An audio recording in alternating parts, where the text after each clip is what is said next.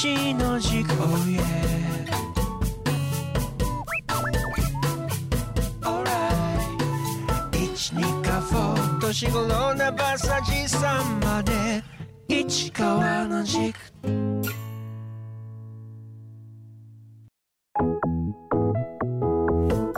二課保市長市川裕二が旧上郷小学校の元放送室スタジオ一軸からお届けします。声のエッセイ市川の軸。硬い話からソフトな話までその思いの軸を自らの言葉でお届けしたいと思います。こんにちは二課保市長の市川裕二です。こんにちはアシスタントの永田香奈子です。市川さん今日もよろしくお願いします。よろしくお願いします。市川さん先日ですね、えーある市民の方からいつもこのラジオを楽しく聞いていますと市長と私の掛け合いで爆笑してますというふうにいただい 感想いただいたんですけども私は何も面白いこと言った覚えがないので多分市長のお人柄だと。いや私も面白いことの冗談とか言えない人だから 普段あの思ってることをそのまま喋ってるだけですんで笑われる意味がわからない。今のが冗談。なのかも今日もあのえ目指せ爆笑トークでいきたいと思います。今日もよろしく。ハードル上げないでください。よろしくお願いいたします。今回も番組後半にはゲストをお招きしています。今回はベトナムからニカホ市へ技能実習生として来られているお二方にスタジオにお越しいただきます。はい楽しみですさてこのラジオではニカホ市のさまざまな施策について市長自ら語っていただいています。今回はどんなテーマですか？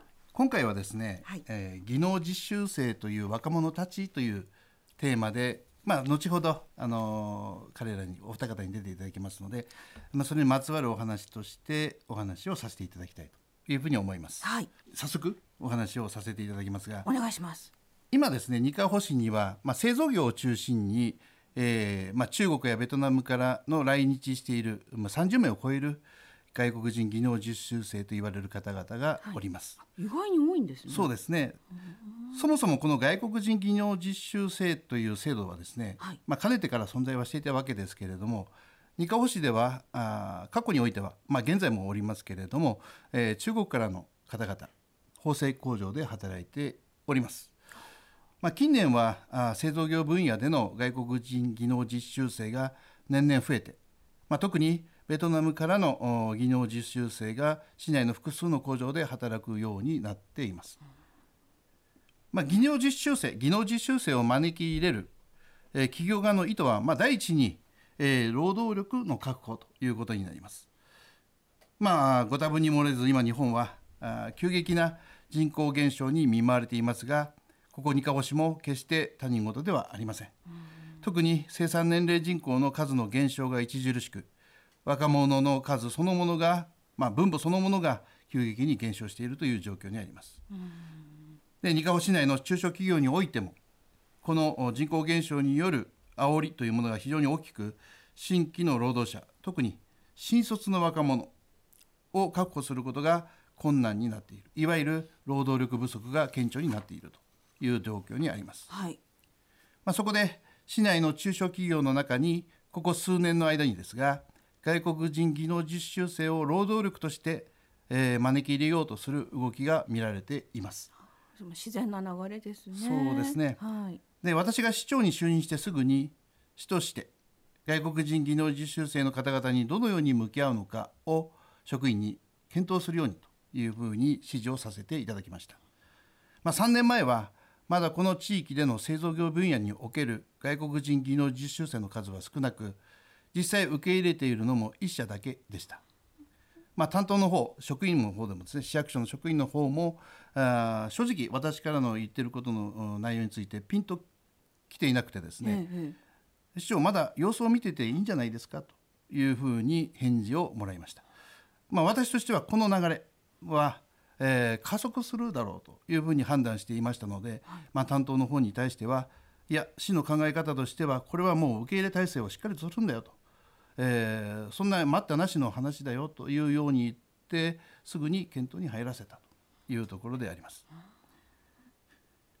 まあ、その中でですね私が特に意識したのは彼らを孤立させてはならないということでした例えば町内会の行事やイベントなどを通じてニカホ市の人たちと接する機会を作って、まあ、彼らが暮らす3年間が無機質なものにならないようにただ働いて帰って寝て帰ってまた働くというようなことにならないようにということをおまず私は考えました。3年間っていう区切りがあるわけなんですね。はい、技能実習期間は3年間という、まあ、のが原則でして、まあ、5年という特別な枠もあるんですが、はいまあ、現在のところ3年間というのが、えー今の制度の流れです。うん短いようで長いですよね。そうですね3年間は正直言えば、えー短いのかなという感じはしますが、まあ、その短い中にどのようにえー暮らしていくのかというのは非常にここが、えー私ども地域が地元が試されているんだろうというふうに思っています。はいでえー当然のことながらですねこういうふうに私のお話はしますが、えー受け入れる企業の皆さんこれは非常に親身になってやってくれています。えー休日にはまあ外出支援をしてくれたり、えー食事会を開いたりというような温かい対応をしているという話もきちんと聞いていますので私としてはあのでは行政として何ができるのかをさらに、深く深掘りしなさいということで、検討をしてまいりました。まあ、実際、ベトナムの方々たちによる料理教室やあるいはあのボランティアを使っての日本語勉強会あるいは市内の各所名所への外出支援など、ボランティアの人たちの協力をいただきながら交流を図ってもらっていると、まあ、今年はコロナ禍で全くできていないところもあると思うんですが、えーそういう流れになっています。はいまあ、そこでですね私もそうは言いますが実際そのベトナにベトナムから日本に来る方々の様子というもの実際どうなのかということで、えーベトナムでの彼らの姿日本に来られようとしている方々の姿を知りたくて、まあ、去年の10月にですね工業振興会の方々と一緒に、えーハノイとホーチミンにある日本語学校あるいは外国人技能実習生の送り出し機関をお見学に行ってまいりました。あまたや大体1年前そうですねですね10月ですからね、はい1年前ですね。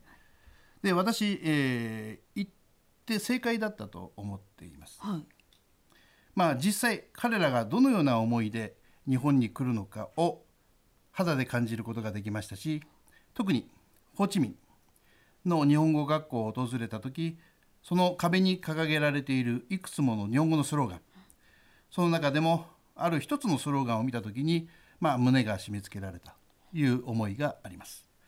まあ、そのスローガンが、えーこの扉をくぐり抜けると知識と成功の楽園がある」というスローガンです。はいえーまた実際に学生たちとおちょっと対話をする時間もいただきまして、はいえーお話をする機会もありました。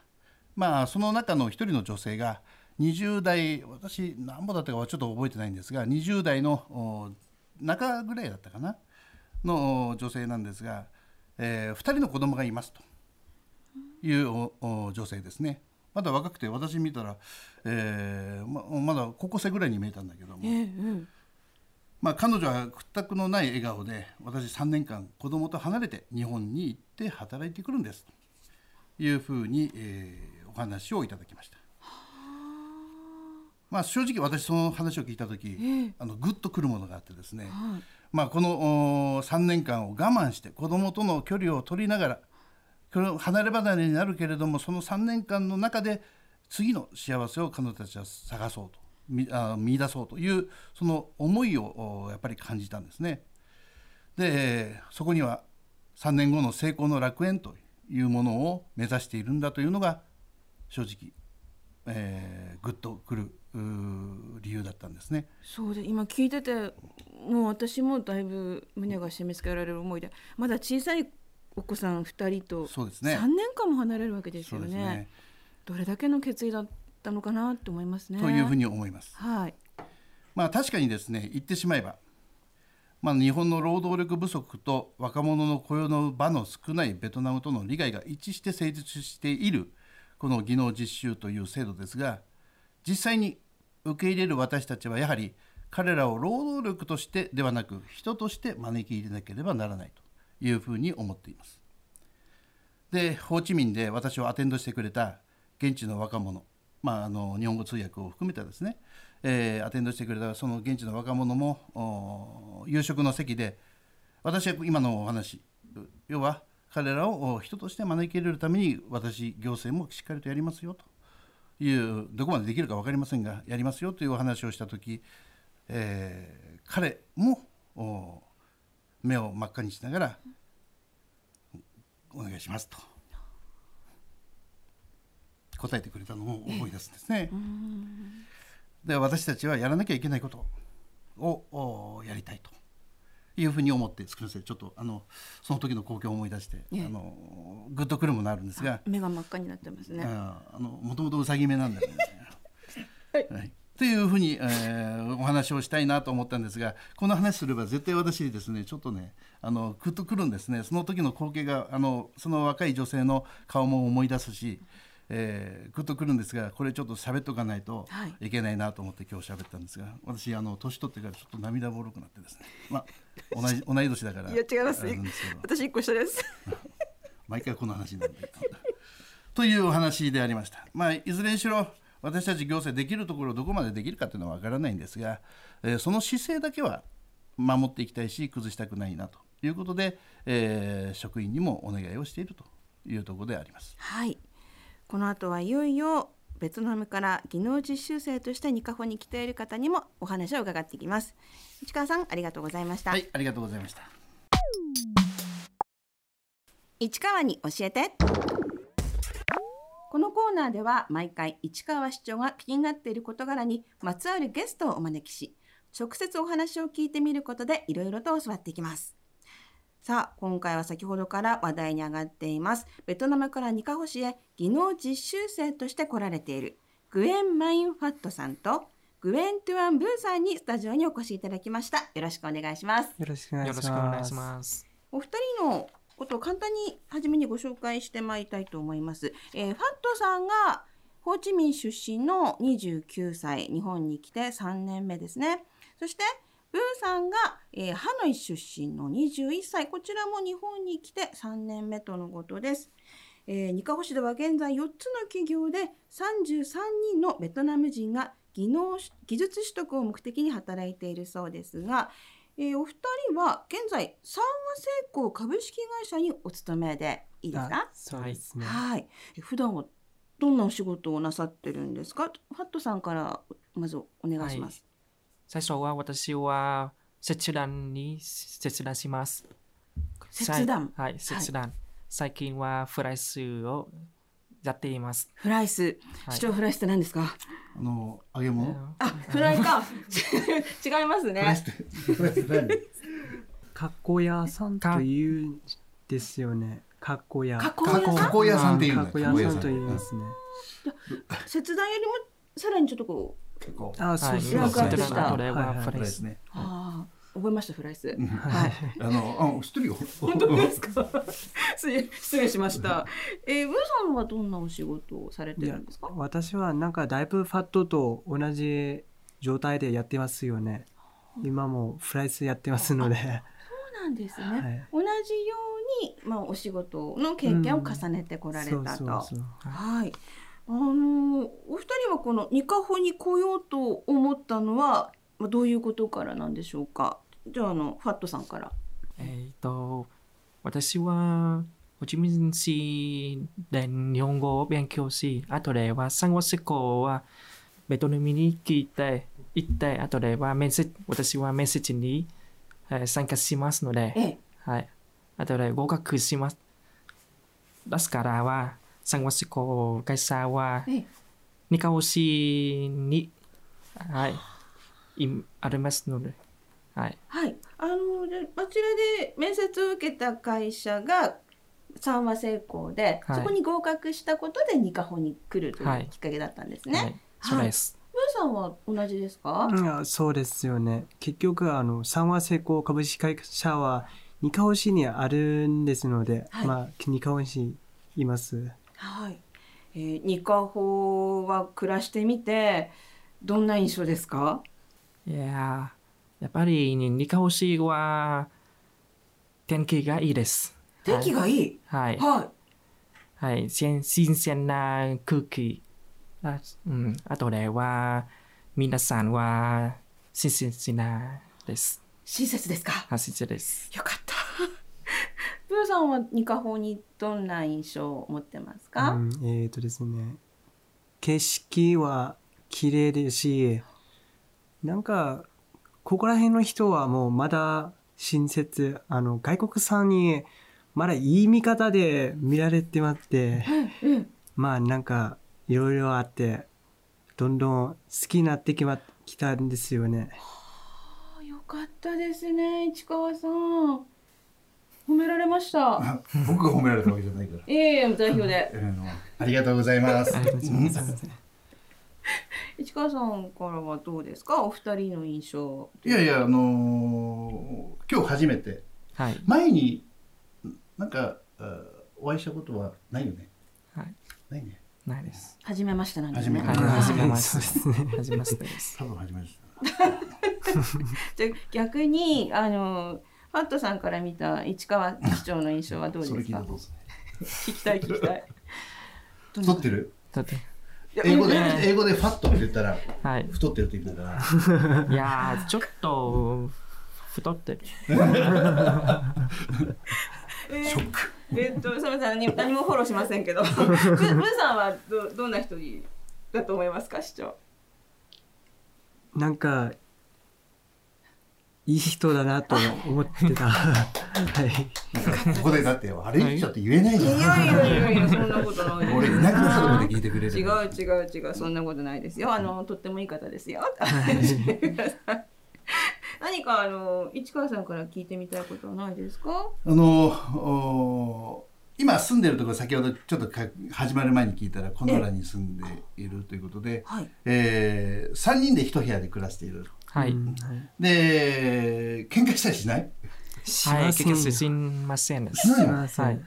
うちなんかの家でのかなえ何ですか？ねよく聞こえないです。えあれ？え仲良くみんなで、はい。あのー、だってほらファットさんはホーチミンの人ではい。ブーさんはハノイの人。はい。僕あのこ10去年の10月ベトナム行ってきてハノイとホーチミンってまあ距離も遠いけどあの、はい。文化違うじゃん、はい。うん。ね、全く違うというイメージがあって。ハノイはどちらかというとまああの硬いイメージ。はい。ホーチミンっていうとどちらかというとこう開けてあの賑やかなイメージ。をあのなんなんていうかな。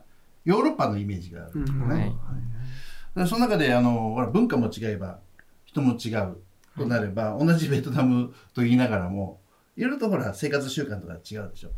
でそういうところってここ日本に来ていや日本に来てベトナムの話聞いても仕方ないんだけど あのどんなふうに感じることがあったのかなというのがベトナムに行ったから感じるんだけど思はい。う疑問なんだけど、どう？お互いに。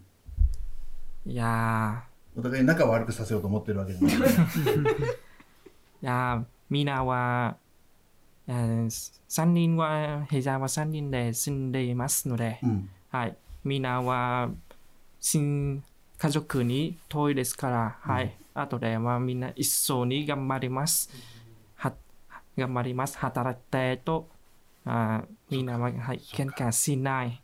はい。みんなもう目的がしっかりして分かってはい、うん、るからね、はい、もうん目的は、喧嘩してる場合じゃないもんね、はい、喧嘩しないです。逆に、あのー日本に来てこ日本のここがちょっとわか、うん、不思議だなと思うことってあった？うんないだいぶないんですよね。はい。あのベトナムとこう日本でそんなに違いがないというか文化の違いがないといなんか日本の生活の方は便利なんですので、はい。まあそんなにないんです。あとベトナム行って思ったのね、ベトナムで、ね、太って太ってる人いないまあやっぱ。やっぱり。太ってる人いないの？ここんなのいないんだよ。はい。はいはいはい。ってえーファットさんもブーさんもとてもスリムでいらっしゃいますもんね。で日本に帰ってきて本屋に日本の本屋に行ったらどうしてベトナム人は痩せているのかという本があるぐらい。ベトナムの人って太った人見なかった天気の関係あるんじゃないですか？と思ってます。あと食べ物かなと思ってねうん、食べるものまずや、野菜から食べるじゃん皆さんうんはい、ベトナム人は野菜いっぱい食べます。食べるよはい。だからあのた食生活が非常にいいなと思っていてあの皆さんの食べるものバランスいいなというふうには思う、はい。で日本に来たらさどちらかというとあなんか甘かったりしょっぱかったりとかいうもの多いんじゃないかなと思って食べ物でいろいろと悩むこと困ることなかったのかなと思ったりもするんだけどねはい。どう？大丈夫？大丈夫です。なんか俺の疑問は全然あのクリアされてるな。でもブーさんはほら天気が関係あるんじゃないですかって今おっしゃってたんですけどやっぱり寒いっていうのは関係ありますかね？なんか寒い方が太ってくるんじゃないですか？どうしたんだろう急に 耳が痛くなった。すみません太った話に出資してしまいました。すみません。えあの私の本私のせいいでやすみません。私もちょっと気止めたいとちょっと路線を変更しましたこう ですね。えーではこの実習期間は3年間の期限付きというお話が先ほど市長のお話にもあったんですけれどもお二人とももう間もなくでは終了になりますか？そうですね。あと半年ぐらいですね、あーお二人ともじゃあ来年帰国の予定でしょうか、そうでそうですすね。ねはい、ファットさんはいつ頃ですか？私は来年は多分7月は帰国です。はい。えブーさんは決まってますか？うん、56月ぐらいじゃないですか。本当にお二人とも半年ちょっとでうんもう終わってしまうんですね。えーまあに日本からベトナムに帰ってからの目標は何かありますか？いや、最初は目標目標まだありません。あそうなんですね。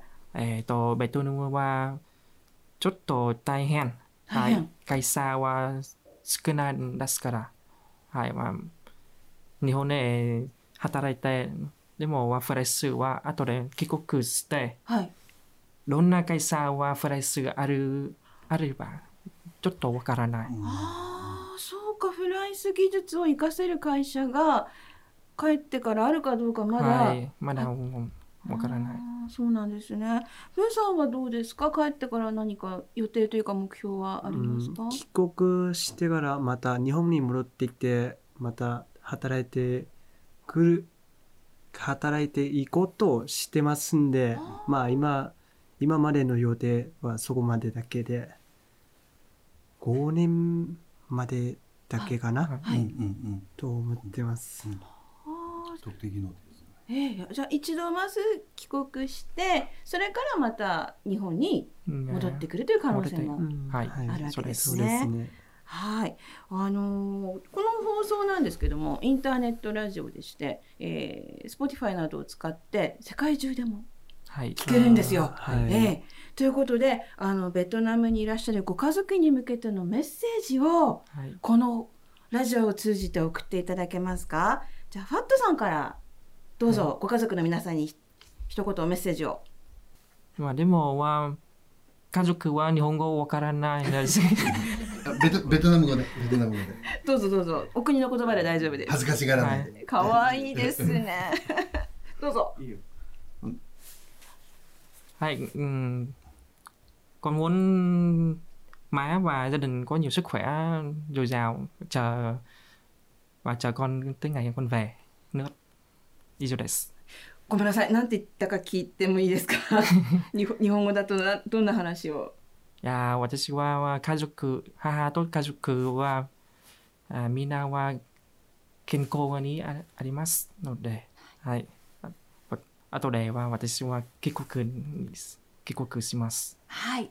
ありがとうございます。じゃあ、ブーさんもご家族の皆さんにメッセージをどうぞ。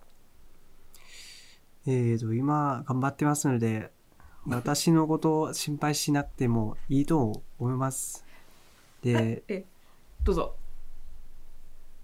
まあ、それで終わります。はい。さん、あの、ごめんなさい。日本語で大丈夫ですか？なんか妹は日本語勉強してますのでなんかわかるんじゃないですか？そそれぐらいなら 素晴らしい。妹さんいるんだあーいますよね家族席でねおいくつですか？今16歳ですね確か。そ、それでもう日本語を勉強してるんですね？なんか日本に行きたいと言ってたんですのでなどんどん勉強してきてまあ今から勉強すればの方がいいと思いますんで。感動しました。ええ、ぜひ、ぜひまた妹さんも縁がありましたら、このニカホの方にいらしていただければなと思います。よろしくお伝えください。縁があればだから。ということで今回はベトナムからニカホシへ技能実習生として来られているグエン・マイン・ファットさんとグエン・トゥアイ・ブーさんにお話を伺いましたファットさんブーさんありがとうございましたありがとうございました。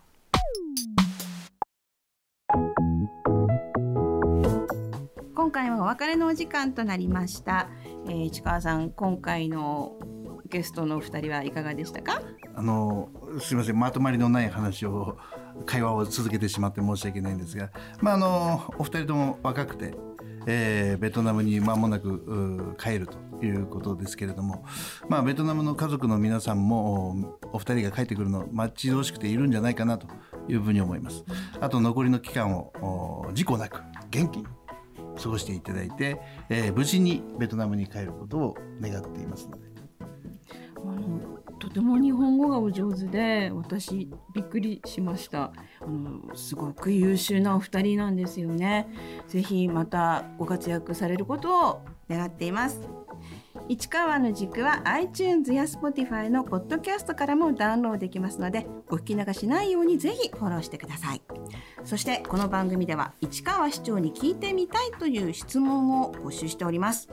メールの件名に市川市長に聞いてみたいことと書いてお寄せください。ラジオネームとお住まいのご記入もお忘れなくお願いします。メールアドレスはすべて小文字で studio 数字で129スタジオ一軸アットマークニカホのほかにドットコム。またご質問ホームページでも受け付けています。すべてひらがなでニカホのほかにで検索してください。それでは皆様素敵なニカホーライフをお過ごしください。お送りしたのは市川裕二と永田かの子でした。ダバまたね